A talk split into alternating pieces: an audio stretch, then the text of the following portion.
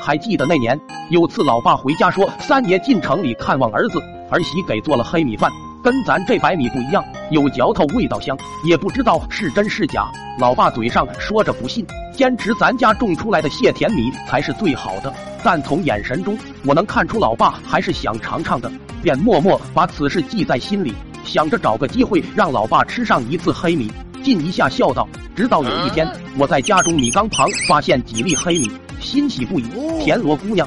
童话故事并不全是骗人的，一定是因为我捡的田螺小，法力少，所以只能每天变出几粒黑米来实现我的愿望。随后几天，我都陆续在屋里的角角落落发现了少量黑米，全都小心翼翼的收集起来。在我攒满一碗带尖的那天，家里来了几位叔伯做客，男人们聚在一起都逃不开喝酒、吃肉、吹牛皮，喝大了一般都会留宿在家里。所以老妈做好饭菜后去了隔壁二婶家睡，我作为预备役男人选择留下，他就叮嘱我看着锅里的粥。我趁此机会把黑米一股脑倒进锅里来回搅拌，用小火慢慢熬着，然后带着激动雀跃的小心情回到屋里看他们各种神吹海侃，气氛越来越高，都快把房顶吹上天了。酒后要喝粥养胃，老爸和叔伯们都喝大了，眼神涣散。我盛好米粥端过去。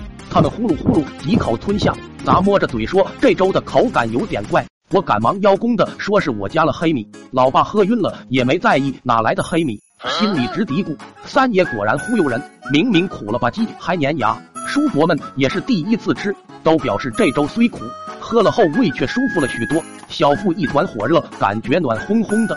胖达真是个孝顺的孩子，一人给了我一把零花钱后，便倒在炕上打起了鼾。这是我赚到的人生第一桶金。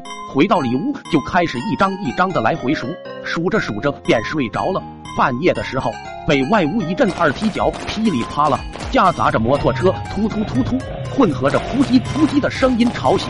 接着便听一位伯伯在屋外大喊：“老胖，换我蹲一会，就一分钟。”老爸喊道：“没门！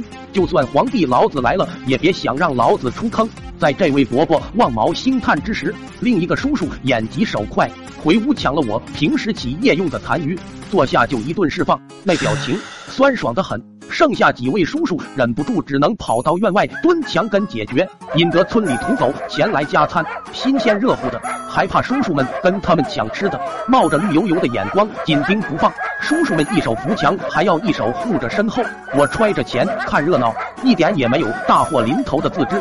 第二天早上，老妈一进屋就被呛了一跟头，炕上一坨坨，背上一摊摊，痰盂盆满满，这家不能要了。老妈正在埋头收拾中，老爸带着叔伯们从卫生室回来了。老妈赶紧问这是怎么了？老爸解释，医生说是吃了不干净的东西。